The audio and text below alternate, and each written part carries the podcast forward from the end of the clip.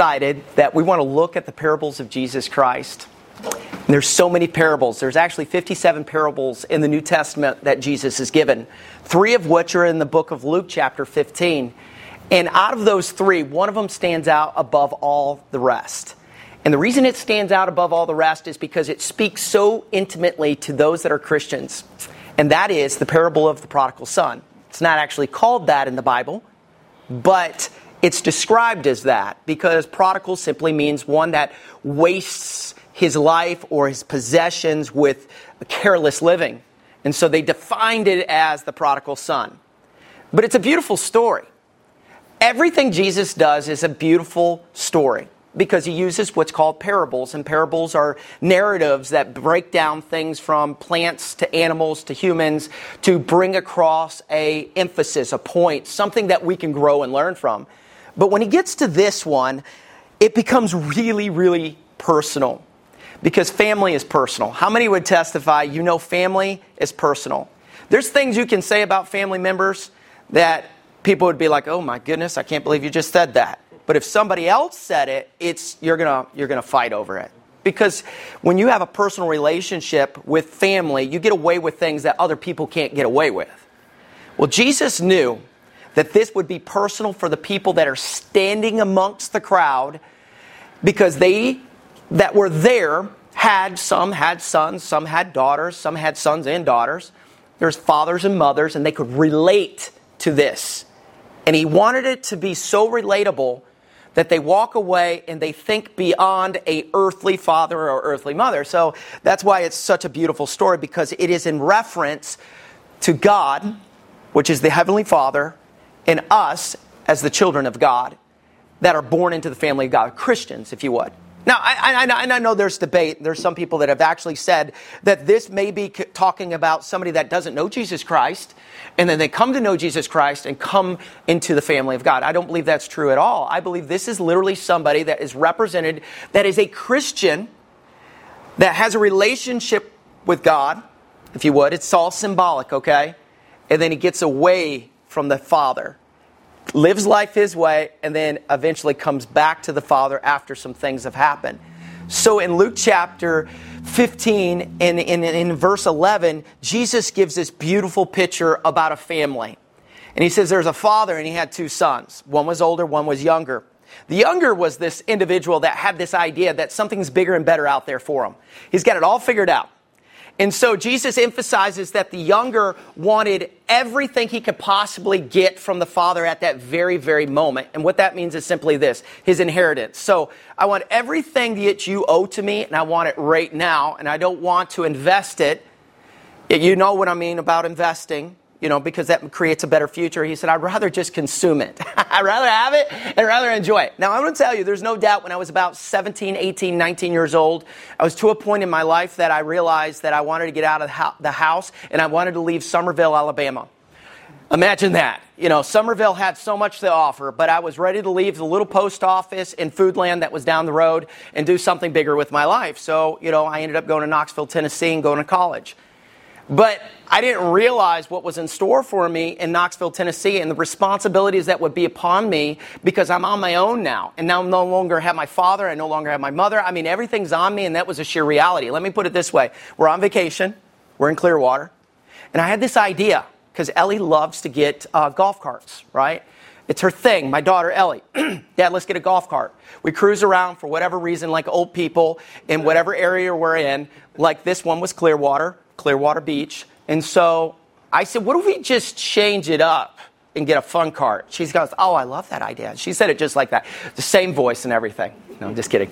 She's like, I love that idea. Let's get a fun cart. I said, so she's at Starbucks. I'm at, uh, I'm at the rental place. And I rented the fun cart.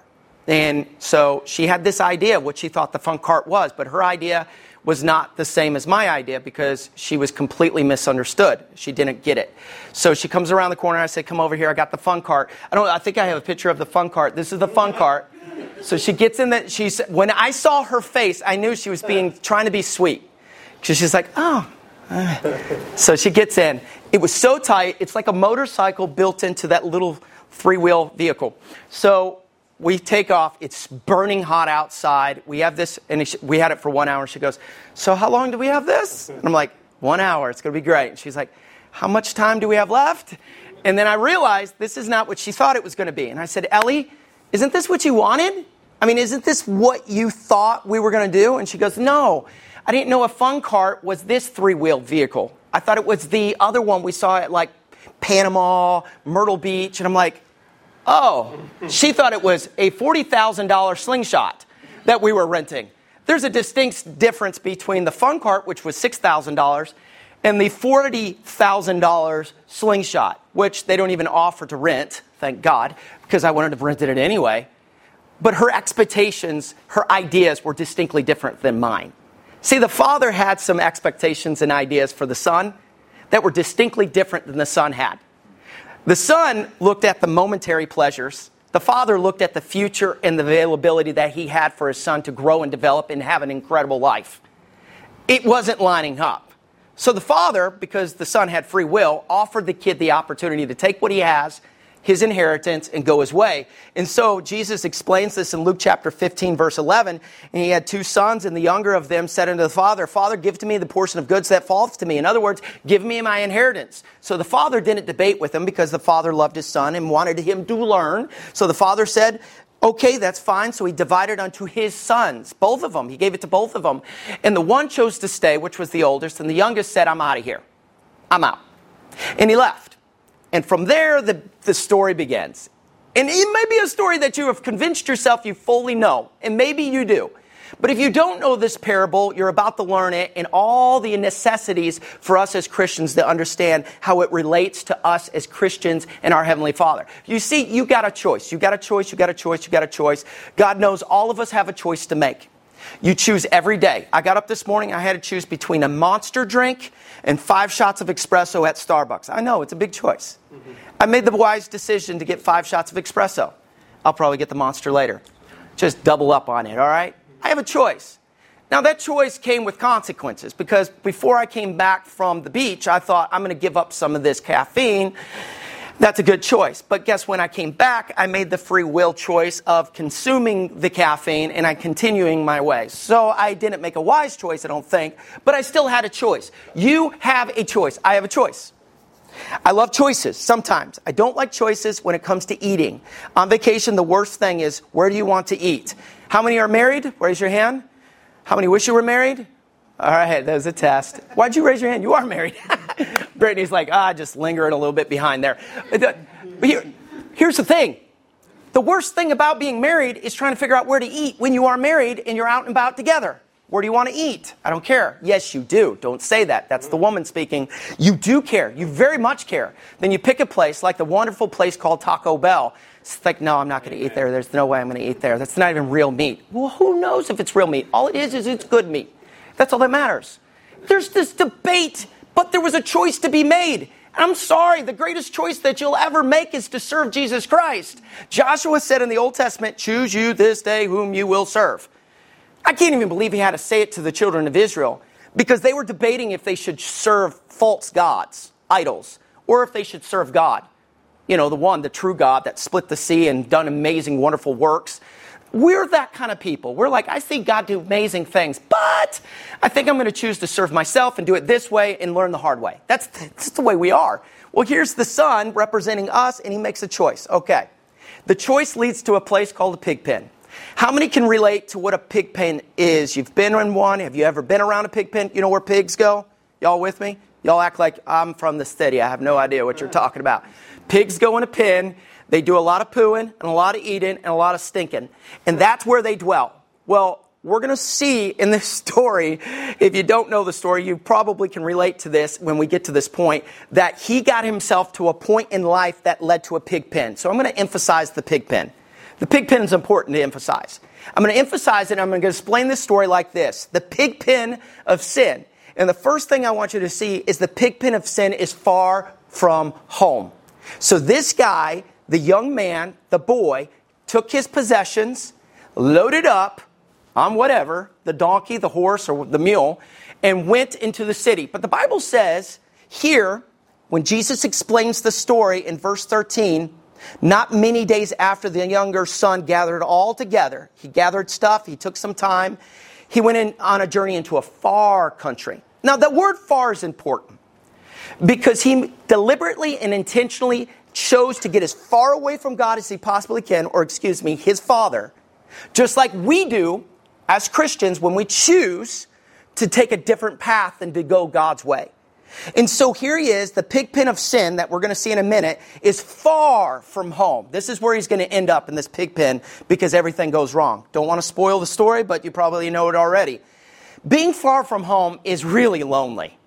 I don't know if you ever get homesick, but I'm going to confess something, and I don't even want to say it in front of Christian, my son, because he's going to hold this and he's going to make fun of me, and that's fine. But my freshman year of college, when I went to Tennessee and I went to college at the Crown College of the Bible, and I was a Bible college student, I remember being in the dorm, and I was all alone, far from home, Somerville, Alabama. And I had this moment, it was an embarrassing moment, where I got very emotional. Now I'm on the bottom bunk, and I'm in the shadows. And I didn't want anybody to see me because I started crying uncontrollably. I don't even know why, but I was missing home. I didn't miss my brother Tony or Denny. That pff, wasn't an issue. Maybe Christine and Dana because they're pretty cool, my sisters. Mom and dad definitely. But it was this moment of loneliness that I cannot even describe to you guys. And I know there's some times in your life that you can't even describe to people that you have a moment of loneliness and you could be surrounded by a lot of people. I've heard movie stars and pop artists say that they could have thousands of fans but they feel all alone. And I'll tell you the number one reason this happens in people's lives, number one reason, is because of sin. You say, well, maybe it's a medical disorder. It could be, but the number one reason that people feel alone is because they get far from God and they get alone by themselves and they have no outlet. And so he journeyed into this far country and it separated him from his father and his family. Now that's important because his father represented provision. His dad had everything he ever needed. I mean, that's provision. And when you get away from God, you get away from blessings, encouragement, and enjoy.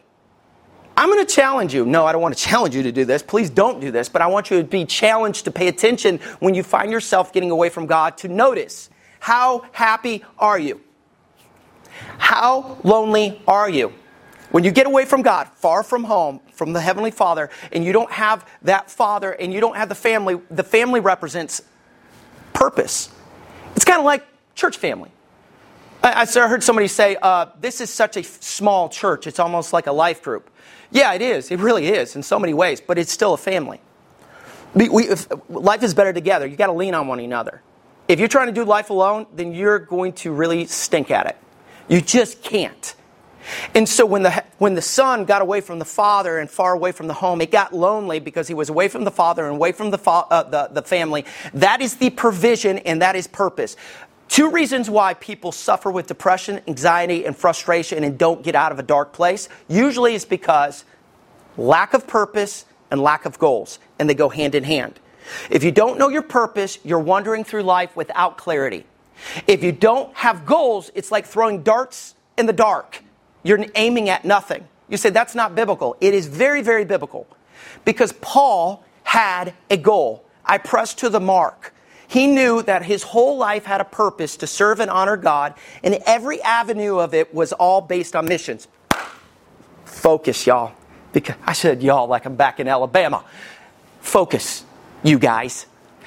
The reality is simply this when you choose to take a different path from the Father, it will be lonely. It will separate you from your purpose. It will separate you from your provision of the Father. It will get lonely. And before you know it, you will end up in the portion of Scripture we're about to get to called the pig pen. And it doesn't end well. And I'm going to tell you, before you ever get there, it gets costly. So the Bible says that when he left in verse 13 and went into the far country, he wasted his substance. That means his money, all that he had, all the investments he could have made with careless living.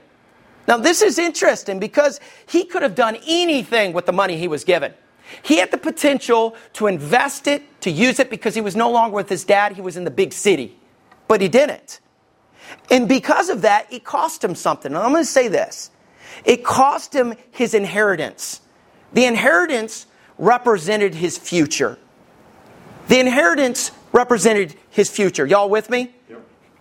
That's important for us because when we get far from the Father and we backslide, or some say, drift, you know, in the Christian life, you'll find out very quickly it's going to cost you, it's going to cost you, it's going to cost you.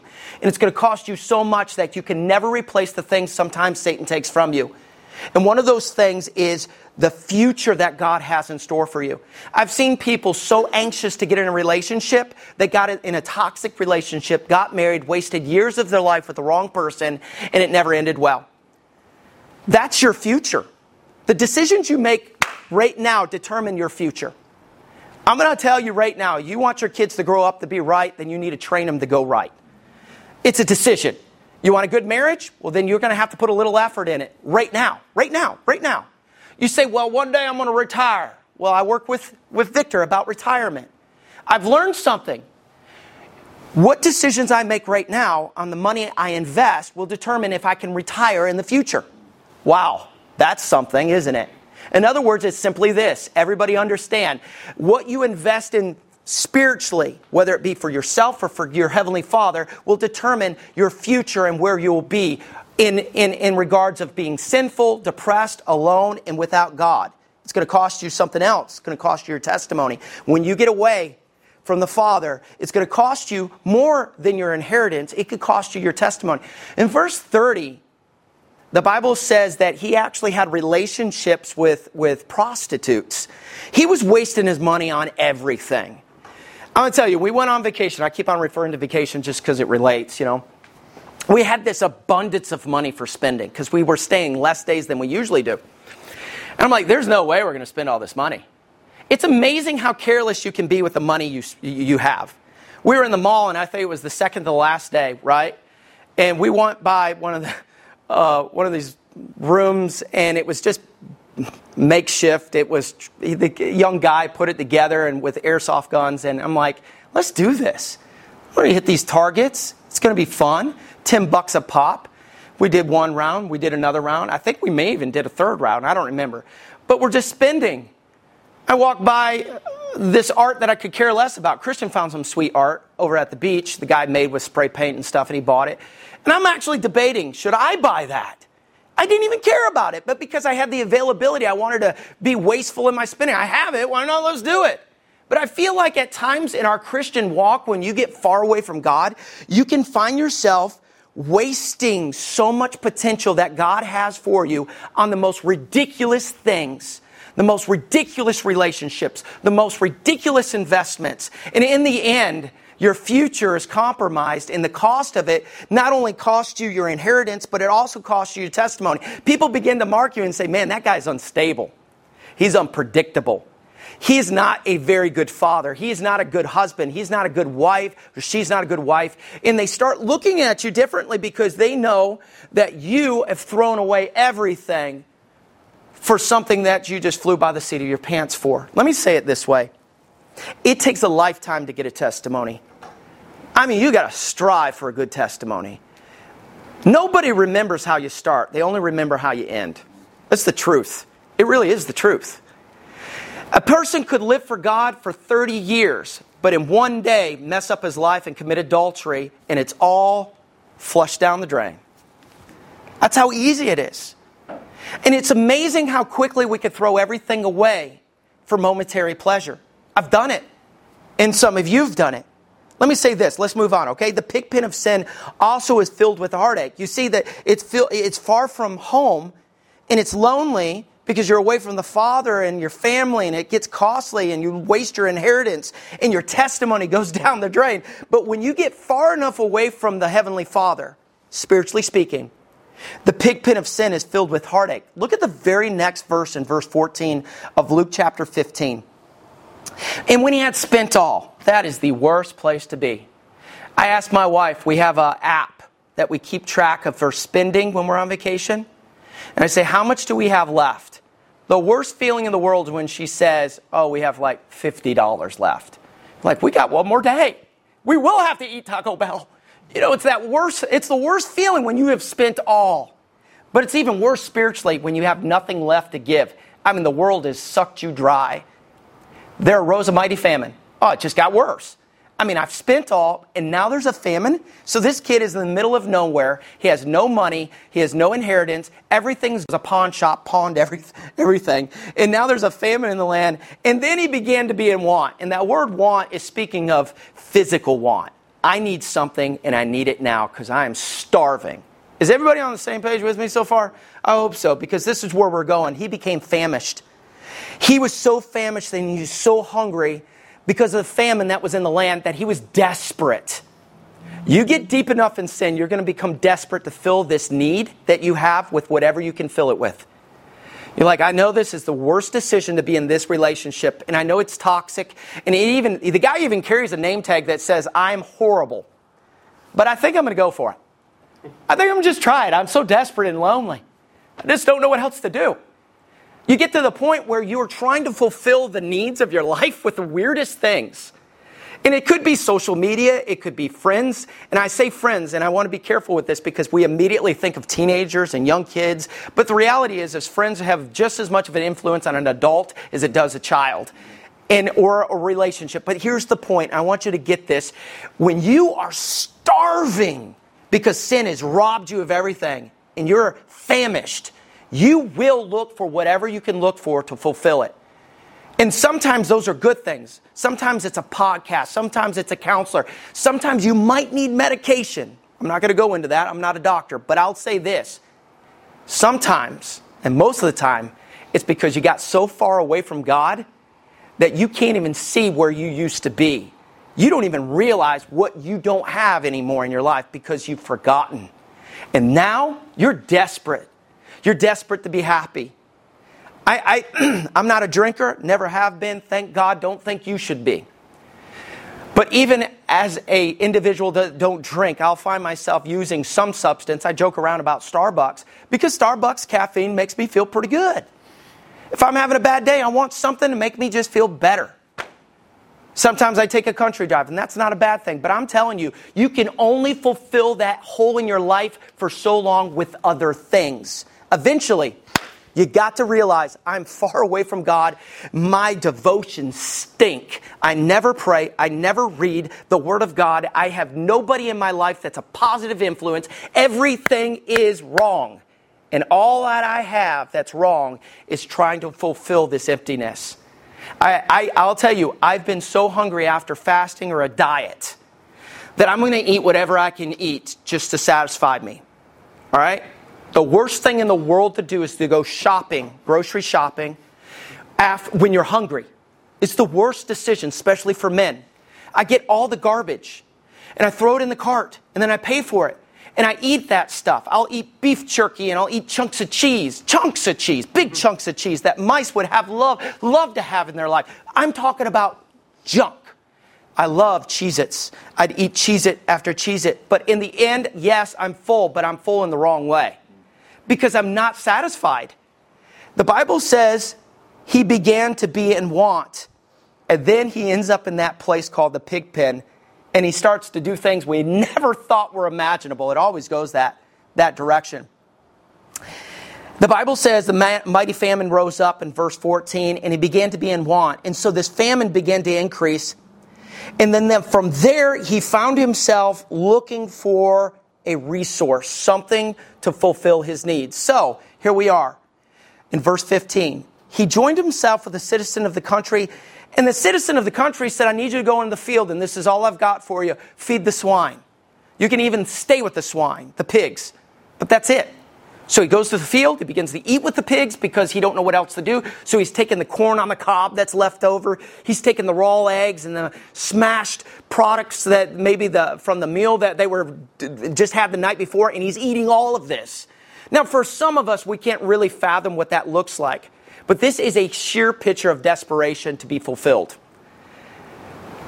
What have you done to be fulfilled? What is it that makes you feel like you have life? What makes you feel like you have worth? Because sometimes what that is is defined as some of the most gruesome, ugliest things that you could ever experience. I can have the greatest relationship with my wife, or I can choose to have somebody in my life that isn't my wife and think that's going to fulfill me. And it never does. It's ugly, it's disgusting, and it's not pleasant. So get this I grew up in Arab, Alabama, when I would go to my grandfather's house. I didn't literally grow up there. I stayed in Somerville, but I would go to Arab up in the hills and the mountains of, of Alabama. And my grandfather had this big farm, 270,000 chickens because it was a layer house. So I'd work in the chicken house, but he had all these pigs, right? And he had all the, all these cows and lots and lots of acres. But my dad, my grandfather decided to put the pig pen next to the pond. And he didn't put a fence where the pond is because he thought, well, pigs can't swim. They can't fly, they can't swim. Yes, they can swim. Those little nubs of bacon, they swim really well. So the pigs would jump in the pond and they swim across the pond and then get back on land. And then we would ha- we thought it was great. We'd chase the pigs down, put them back in. Pigs are mean too, they bite. They bite really hard. And so we would put them back into the pig pen. And then I, I began to really hate pigs. So I would work in the chicken house and thousands of eggs would come in on the conveyor belt thousands of eggs.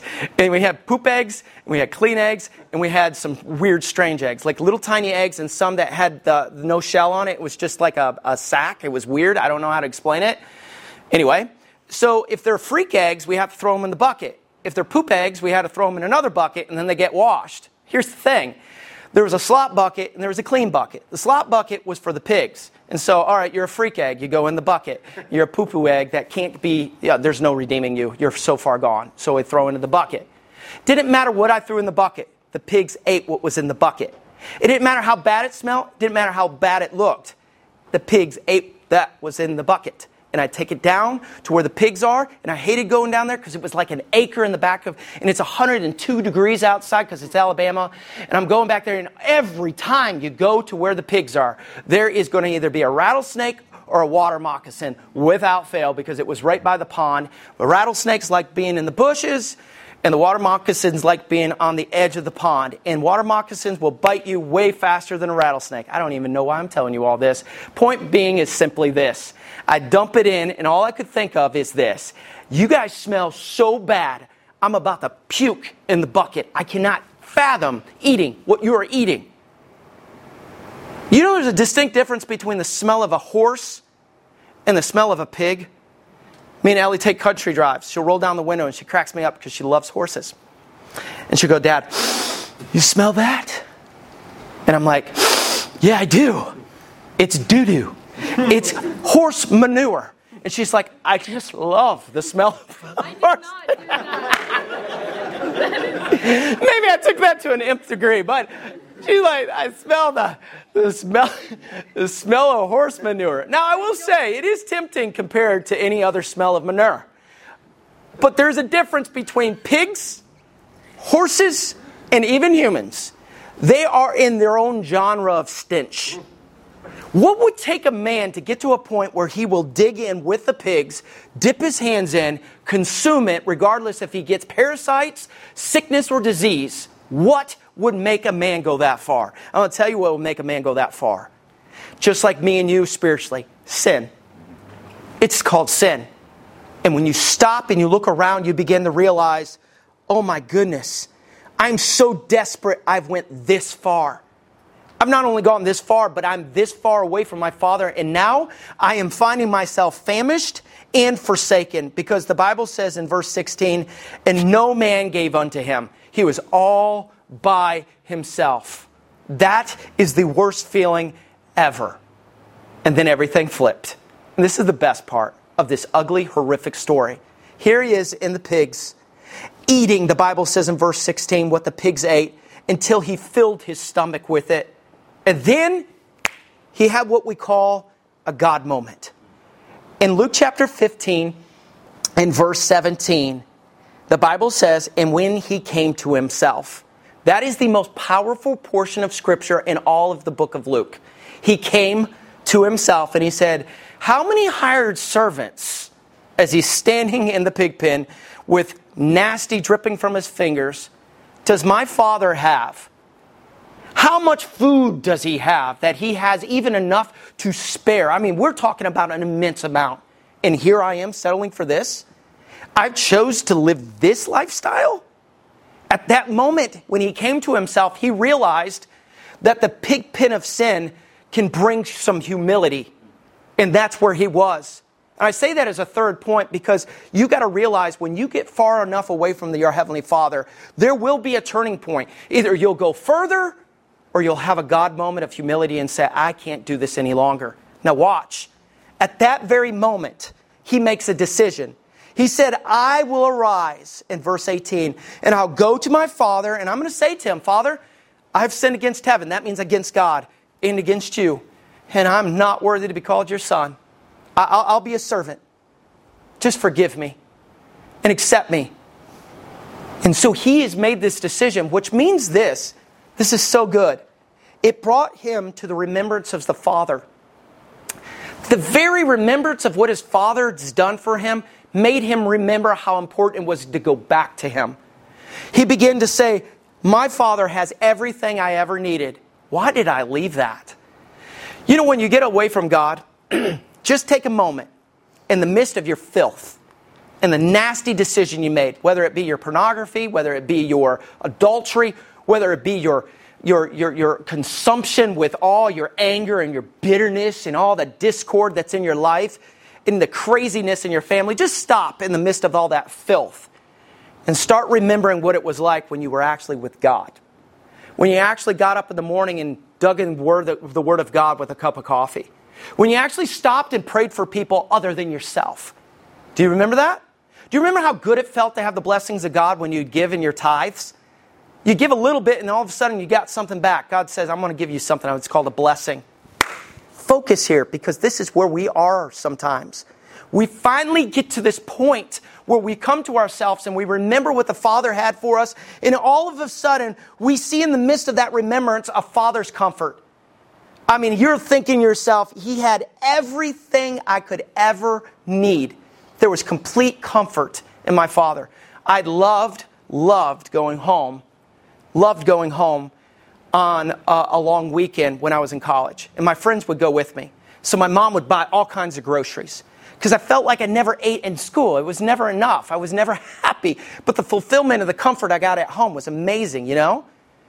One time I was so hungry, Crown College was just developing, so it was a small school and there was not a whole lot of security, if you would. And I was like, I need to get some food. You know, I need to get some food. So I know they keep these little lunches, these sack lunches inside the walk in cooler. And I know they owe me at least 10 of those mm-hmm. because I've missed out on dinner for the last five weeks. So I thought, I'm going to take the liberty to go in that walk in cooler, take what I want, go back to the dorm, and feed on that for the next three days. Out of all days, this is, this is crazy, this happened. I have no idea why the president of Crown College decided to be in the cafeteria at 10 o'clock at night on this. this in, here I am, like a fat kid. I'm in the walk-in cooler with bags of sack lunches, and I'm, I decide to eat one at that very moment because I was so, so hungry. And it was like I just got caught like a mouse with a piece of cheese. And the door opens on the walk-in cooler, and there is Dr. Clarence Sexton, the president of the college, staring at me like, What are you doing, you fat little kid? I was 19 years old and I said, I'm really hungry. And that's all I had to say. And I said, They owe me about five of these sack lunches.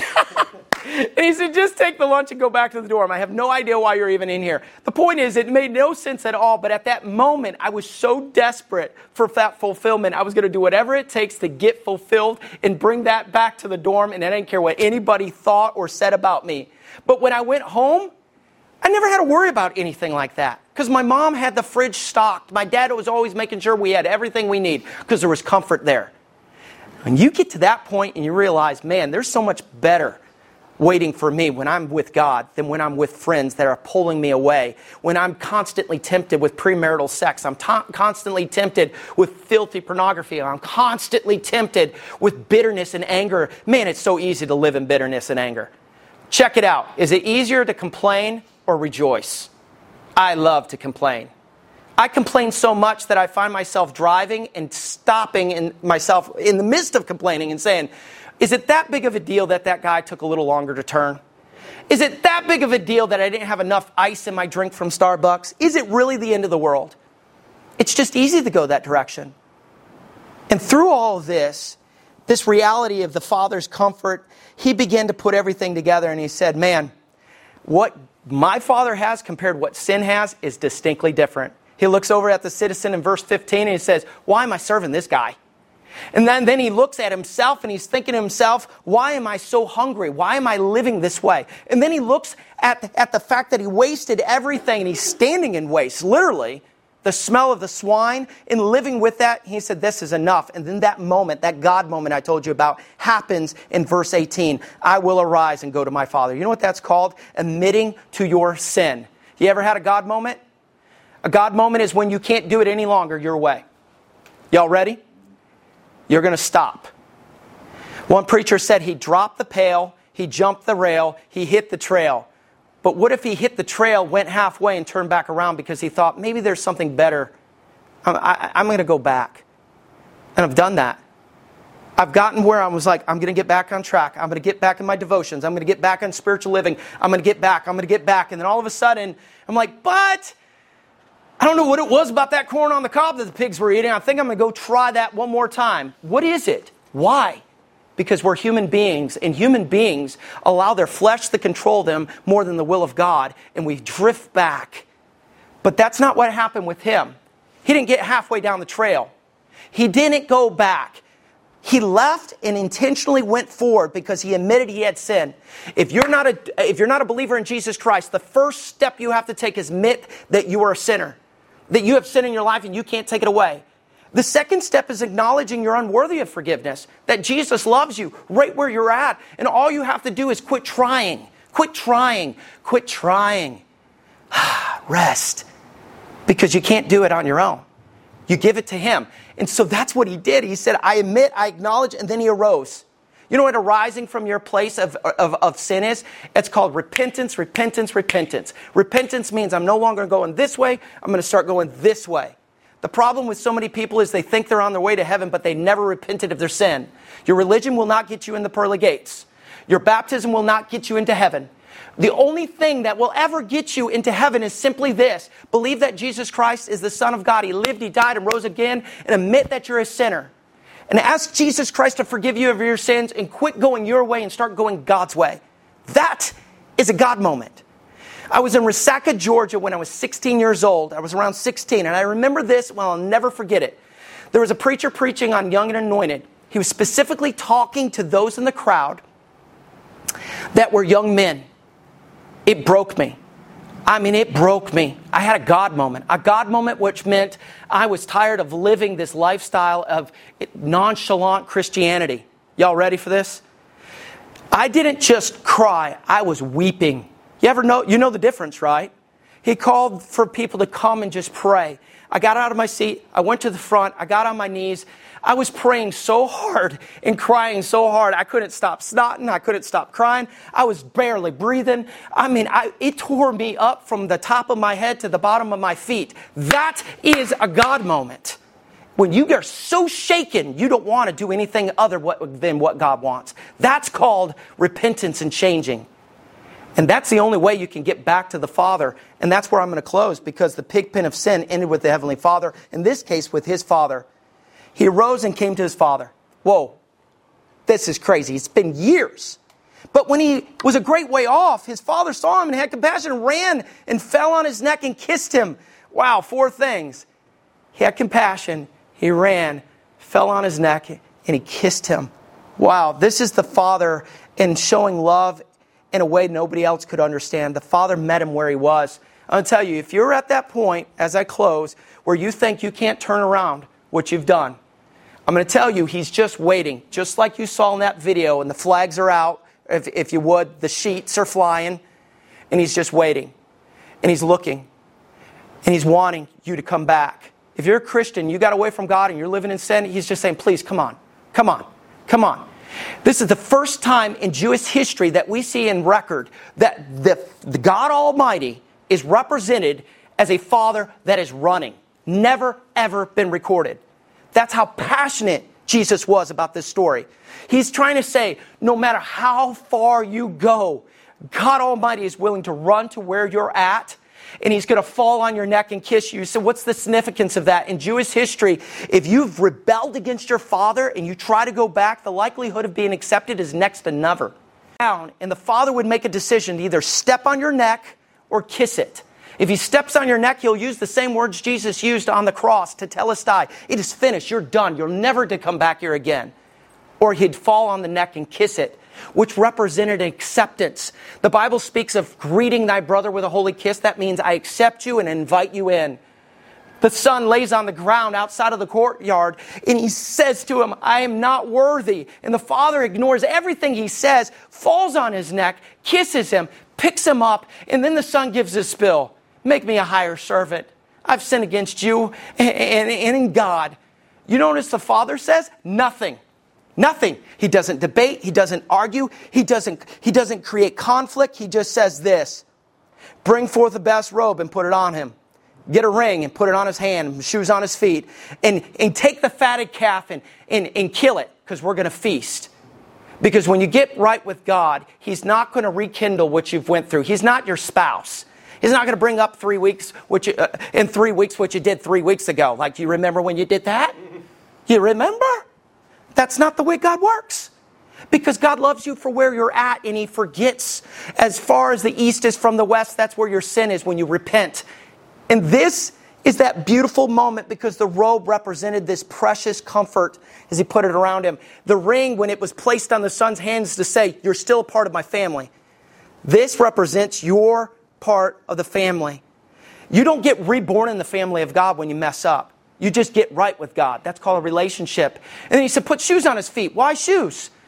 Because he didn't have any? No, because only servants don't wear shoes.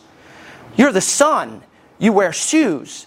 And I want you to remember, not just because you have the ring on, I want you to remember every time you put your feet in these slippers that you belong to this family, and you always will. And then he said, We're going to feast. And that feast was meant for the Day of Atonement. It was special. But this was an atonement day because the son came home. I'm going to have Victor play a little bit on the guitar. I don't even feel led for us to sing. I feel led for you just to listen for a minute with your head bowed and eyes closed for a minute. Would you just do that out of respect for the person next to you? And as he begins to play, my question is simple. I just I just want to know where you at. Where are you at? Three types of people in this room right now. You're a Christian and you're right where you need to be with the Heavenly Father. You're a Christian and you drifted away from the Father. Or you're a non Christian and you never accepted the Father. You're not, even a, you're not even part of the family. First, I want to ask those that are Christians Are you where you need to be with the Father? In other words, you're right where you need to be. Can you be honest before me and God? Nobody looking. Say, I'm right where I need to be with God. I'm right with God right now. Would you raise your hand high? Don't, that's okay. That's good. Nobody's looking. Thank you. How, would, how about the second category? You're like, you know, I'm at a point right now, and I can't even explain it. I just can't explain it. I'm just really far away from God. I, I, I just, I've made some decisions, and it's just not the greatest decisions. And I feel so alone. And I don't want to be there. I want to come back. I want to get right. I just want to get back where I need to be. I am a Christian, but I'm not where I need to be as a Christian. Is there anybody like that? Would you raise your hand? You know, nobody's looking. That's cool. I'm with you. I am so with you. Thank you. There's one more. You've never accepted Jesus Christ. You say, all this religion and stuff, it doesn't make any sense to me. It's so weird. It's just, I, I'm, I, I don't know what to make of it. I get you. I hate religion. Hope you do too. But I love truth because the truth sets you free. And Jesus Christ said He's the way, the truth, and the life. And he's the only way to the Father, which means heaven. You say, well, I think that's just something made up to make people feel better. Well, that's your free will. You can do that. But I'm going to tell you something. There's hope in Jesus Christ, and if you give him a chance, he'll change your life. Because he wants to be your Heavenly Father. I, I, I truly believe that. He wants a relationship with you, and it's going to matter if you give your life to him. But it's simple. If that's where you're at and you're not a Christian, you've never given your life to Christ, the first thing you need to do is what the prodigal son did. You just got to admit you're a sinner. You say, well, what does that mean? Well, that means you're just like everybody else.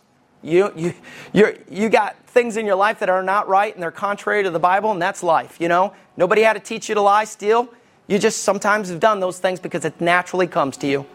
Just say, God, I know I'm a sinner. I'm sorry. Forgive me of my sin. I'm asking you to forgive me of my sin. I believe that Jesus Christ is the Son of God So, what does that mean? That means you can't believe there's multiple ways into heaven. There's only one way. It's through Jesus Christ. He's the way, the truth, and life, and you have to believe that He is.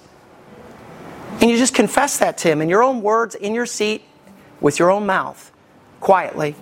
God, I'm asking you to save me. I believe that Jesus Christ is the Son of God, that He lived, He died, He rose again.